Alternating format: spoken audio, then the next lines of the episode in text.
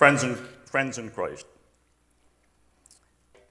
I'm going to assume that most of you, if not all of you, realize that justice is a fundamental theme in Christian scripture. Not everybody believes that.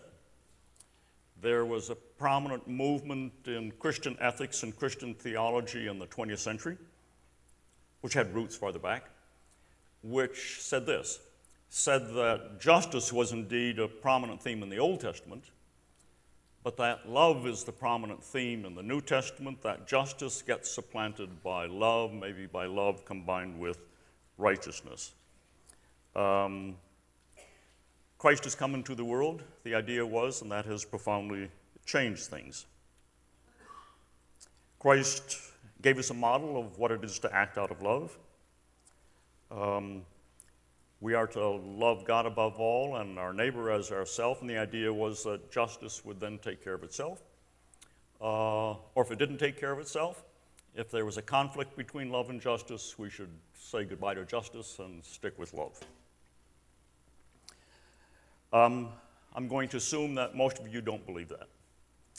Um, in the question periods afterwards, it may be that some of you do believe that and you want to ask questions about it. That's fair enough. I'm going to assume that all of you are familiar with the report in St. Luke's Gospel of Jesus visiting a synagogue very early in his ministry, a synagogue in Nazareth. Uh, when you go to Nazareth, they will, today, they will show you the presumed spot. Um, Went to synagogue. He was offered the scroll to read from the Torah, from the prophets and the uh, law, and read a passage from Isaiah. Read a passage, according to Luke, that actually blends two passages from Isaiah. Uh, the heart of the passage from Isaiah was The Spirit of the Lord has descended upon me to bring justice to the nations. Jesus sat down. The person who uh, read the scripture in the synagogue was respected to make some comments about it. Jesus apparently sat down and didn't say anything. Um, people stared at him. Um, so eventually he stood up and said, Today this scripture is fulfilled in your hearing. Um, at, Luke says that at first the people in the synagogue were delighted, but that Jesus then went on to say some things. Yes, and this reign of justice extends to the Gentiles. They then became very angry, and um, you will today see a sort of escarpment, a cliff, where they threatened to throw him down if you go to Nazareth. Um, Jesus didn't say in the synagogue, um, justice is old hat, love is the new thing. Um, he didn't say that. Passage from Isaiah talking about justice. In your presence today, this uh, is being fulfilled. So let me say it one more time. I'm going to assume that you believe that justice is a fundamental theme throughout Christian scripture. The Old Testament, yes, the New Testament as well. If you want to ask questions about that, fine. Uh, scripture does not tell us what justice is, does not give us a theory of justice. It assumes, it assumes that for its purposes, we all know well enough what justice is, and I suspect that that's true. What it does instead is give us reasons for pursuing justice. And it gives a set, a set of priorities as to what we should, which kind of justice we should seek first of all. So that's what I'm going to talk about this morning. But I can do only a little bit. Here's my actual picture, a sort of kaleidoscopic picture. If one were to talk fully about justice in Scripture, you'd have to take this angle on it, then turn the kaleidoscope that angle on it, turn the kaleidoscope that angle on it, turn the kaleidoscope that angle on it. And I'm not sure how many turns of the kaleidoscope would be required, maybe 10 or something like that. So I'm just going to take one turn and then, secondly, talk about priorities. The background for everything that Scripture says about justice is that God loves justice. In the book of Isaiah, we read, I, the Lord, love justice.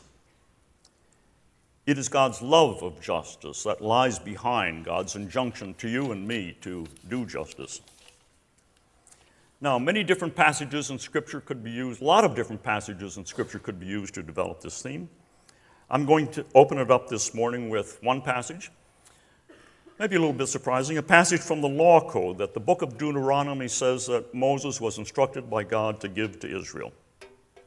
So it's God's law code for Israel. It's not Moses' law code for Israel, okay? Here's what it says You shall not pervert the justice due to the sojourner or the fatherless, or take a widow's garment in pledge, but you shall remember that you were a slave in Egypt, and the Lord your God under, uh, redeemed you from there. Therefore, I command you to do this. And when you reap your harvest in your field and have forgotten a sheaf in the field, you shouldn't go back and get it. It shall be for the sojourner, the fatherless, and the widow. The sojourner is, of course, the immigrant. That the Lord, that, that the Lord your God may bless you in all the work of your hands. And when you beat your olive trees, you shall not go over the boughs again. It shall be for the sojourner, the fatherless, and the widow. When you gather the grapes of your vineyard, you shall not glean it afterward. It shall be for the sojourner, the fatherless, and the widow. You shall remember that you were a slave in the land of Egypt. It's therefore that I command you to do this.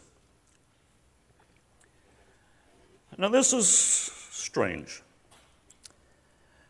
The members of Israel are to treat justly the widows, the orphans, and the aliens in their midst. And the reason that they're to do that is that they're to remember that, as a people, they were themselves once slaves in Egypt, and that God redeemed them from their slavery. Here's the puzzle what's the connection between treating these people justly, the widows, the orphans, and the immigrants, and remembering that God delivered, delivered Israel from Egypt? It just seems like two different things. Of course, while they're doing justice, they can remember that God delivered them. They can do those two things at once. That's no problem. We could do that too. But God is commanding them to do justice, to do justice so that they remember that they were delivered. To do justice because they are to remember. And what sense does that make? How can you and I do justice so that we remember God's deliverance? How can a person do justice because he remembers God's deliverance or she remembers? Well, I think obviously the clue to, the to, to that question is this. The reference to remembering here is not reference to some inner psychological state of bringing to mind or something like that, keeping in mind.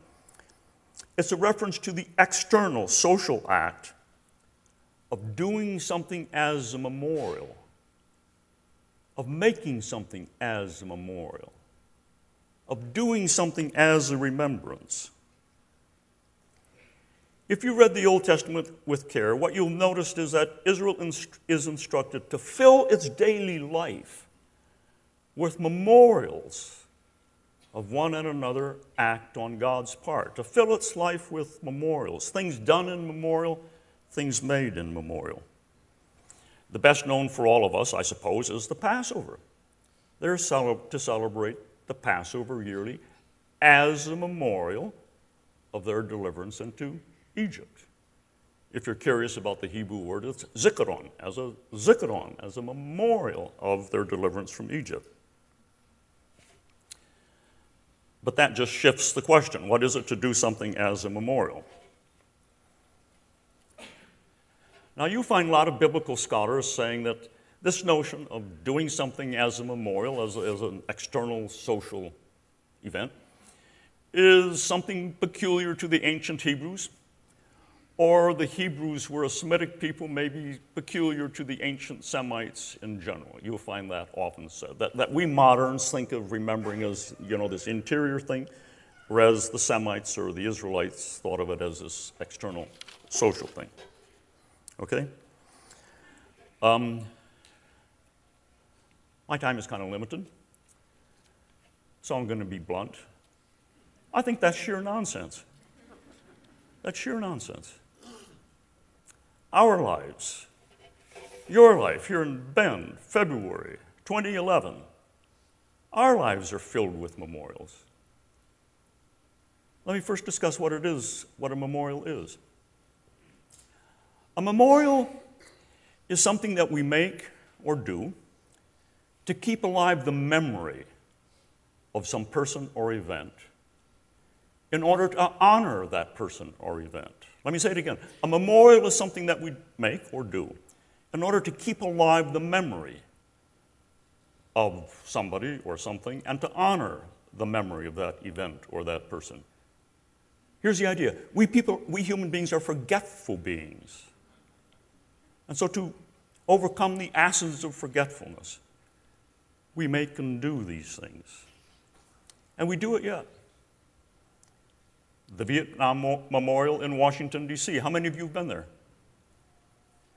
That's a memorial, right? I mean, its name tells you that. That's what it is. We Americans celebrate 4th of July every year. As what? As a memorial of the day on which the independence of our nation from Great Britain was declared. We name cities, Washington, D.C., in honor of Washington. Coins, nickels, Benjamin Franklin. Uh, quarters, I recall, uh, Washington. Uh, one of them has Jefferson, forget which one. Um, those are memorials. Now, granted, we don't often sit and look at the coin, but, but it's, it's a memorial. So our lives are filled with memorials. I think you've got to say that the lives of human beings are filled with memorials. It's, it's nonsense to say that it was peculiar to those ancient peoples. Okay. So, the Israelites were to do justice to the widows, the orphans, and the sojourners as a memorial of their deliverance from Egypt. But why do justice as a memorial? Why not do something else? Well, the Israelites did do other things as a memorial. They did the Passover as a memorial, they kept the Sabbath as a memorial. But why justice as a memorial of their deliverance? I think the answer is pretty clear. The widows, the orphans, and the aliens were endangered. They lived on, their existence was fragile highly dependent on those around them. To do justice to them was to deliver them from the menace that they experienced in their daily existence. That's why doing justice was appropriate as a memorial of Israel's deliverance from Egypt.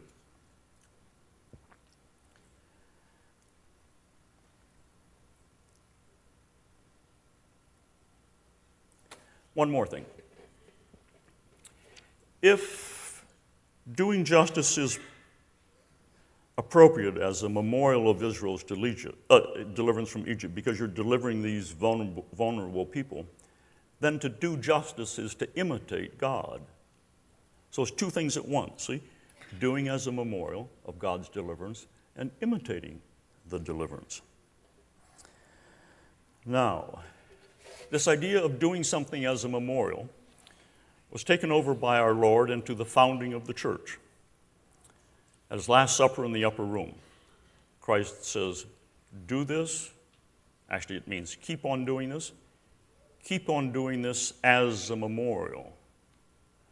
I know a lot of translations say to remember, but the Greek word is the exact translation of the old Hebrew word memorial.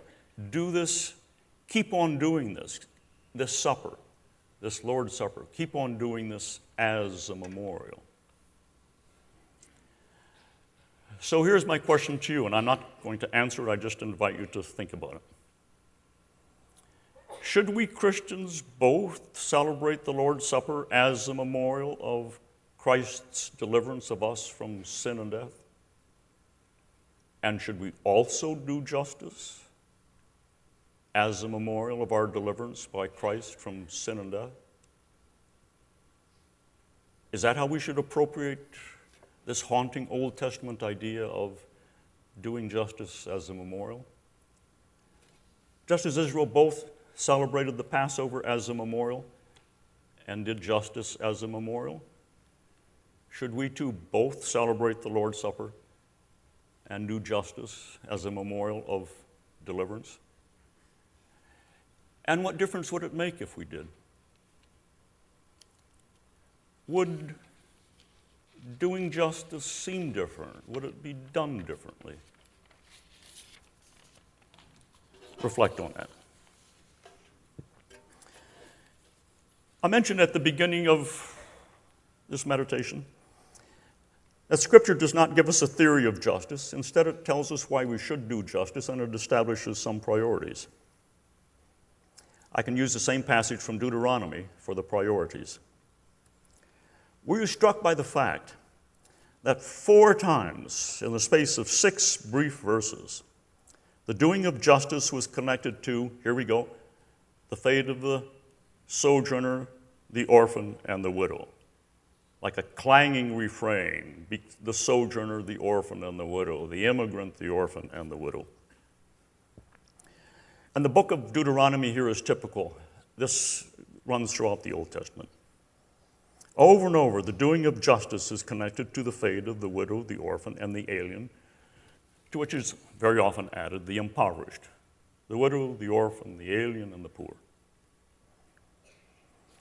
Here's Isaiah speaking Seek justice, rescue the oppressed, defend the orphan, plead for the widow. Just a few chapters later, still Isaiah. Woe to those who decree iniquitous decrees, and the writers who keep writing oppression to turn aside the needy from justice and to rob the poor of my people of their right, that widows may be their spoil, and that they may make the fatherless, the orphans, their prey. And from among hundreds of other passages I could read to make the same point, here's from the Psalms. Give justice to the weak and the orphan, maintain the right of the lowly and the destitute, rescue the weak and the needy, deliver them from the hands of the wicked. The widows, the orphans, the aliens, and the impoverished. Some of you are students. You've read Plato's Republic. Plato's Republic is all about justice. You won't find a word in Plato's Republic about the widows, the orphans, and the aliens and the impoverished. Not a word.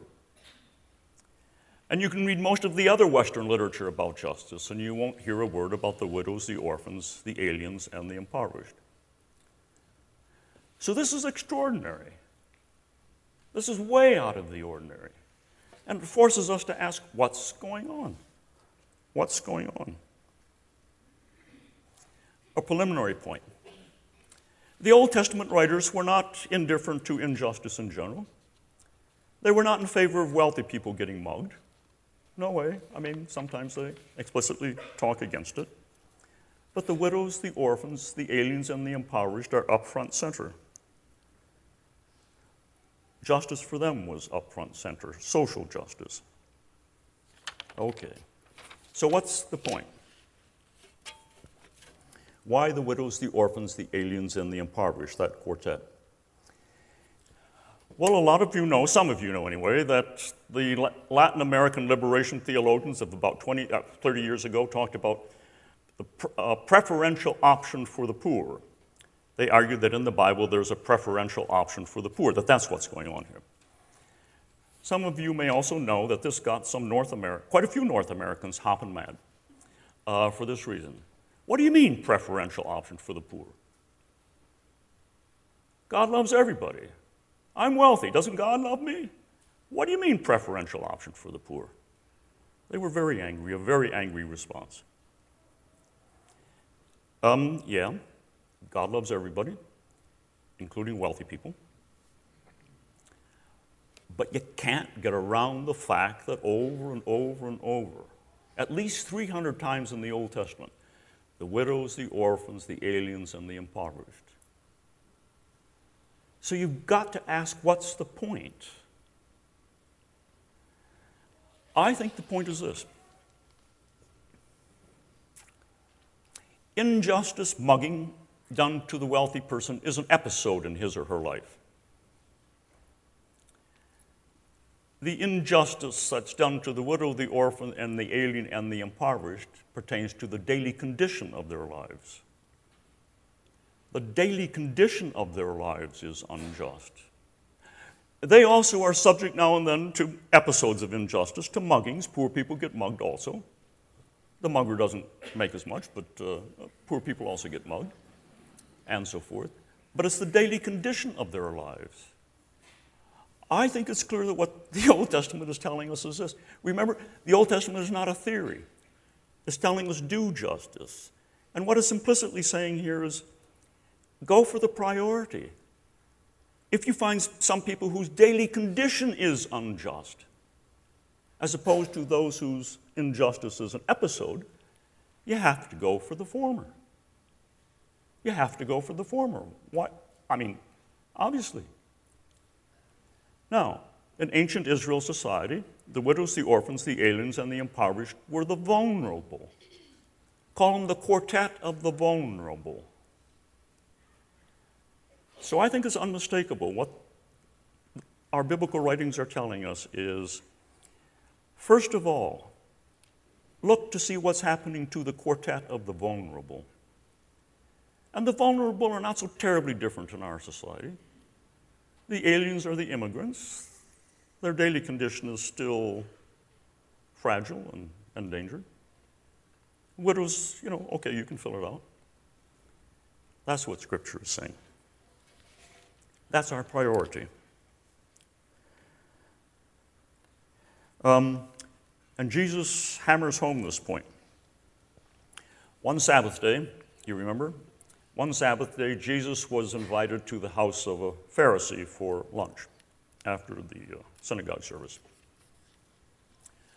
Look, I have no idea what this Pharisee had in his head uh, to invite Jesus over for dinner. I mean, he should have known better, but anyway. So the Pharisee op- offers, uh, invites Jesus over for dinner. Then, lo and behold, somehow a person with a blood disease, dropsy, gets in to the room um, presents herself to Jesus. Jesus looks around and says, Is it okay to heal on the Sabbath? Nobody is going to say no. So a stony silence. So Jesus heals her, sends her away. Then Jesus looks around and he notices the hierarchical seating arrangements. The upper status people in the local village are seated close to the host, and the people of low status are seated way down here somewhere. And then Jesus says, um, well, this is what he says. Um, now imagine, imagine somebody standing up in your living room, okay? And they've noticed the seating arrangements, sort of hierarchical seating arrangements. And then what they say is this I think that when you give a dinner party, you should not invite your friends or your brothers or your relatives or rich neighbors because they can give a dinner party in return and you would be repaid. But I think that when you give a dinner party, you should invite the poor, the crippled, the lame, and the blind. And you should be blessed because they cannot repay you you will be repaid on the day of the resurrection of the just. Um, that's what Jesus said, continuing the Old Testament theme of priorities, right? Give your priority to the vulnerable. So, a final point. Did you notice that the passage from Isaiah that I rather quickly read spoke of this quartet of the vulnerable as oppressed, and that the psalmist spoke of them as at the mercy of the hand of the wicked. So Isaiah and the prophet did not use the language that you and I nowadays often use, which is not totally wrong, did not describe them as unfortunates, did not describe them as peripheral. The image they used was downtrodden, oppressed. That's the image they use. Now, it has to be said that if the problem is that the person in front of you is oppressed and that you want to render justice to that person, you're going to find yourself in conflict. Giving charity to the hurricane victims in Haiti is going to get you in no trouble. Trying to lift the bonds of those who are downtrodden is going to get you into a lot of trouble. But, says Jesus, blessed are those who are persecuted for the sake of justice. So, seek justice, rescue the oppressed, defend the orphan, plead for the widow. Isaiah spoke those words, of course, to his fellow Israelites. Today, God speaks them to me and to you. We are to look for the vulnerable in our society and to discern whether they are not only vulnerable but downtrodden. And we are to seek justice for them by delivering them from whatever it is that oppresses their life and their well being. We are to seek justice for them in imitation of God's love of justice. And I think we're to do it for this somewhat mysterious reason of doing it as a memorial of Christ's deliverance of us from the bonds, the oppression of sin and death.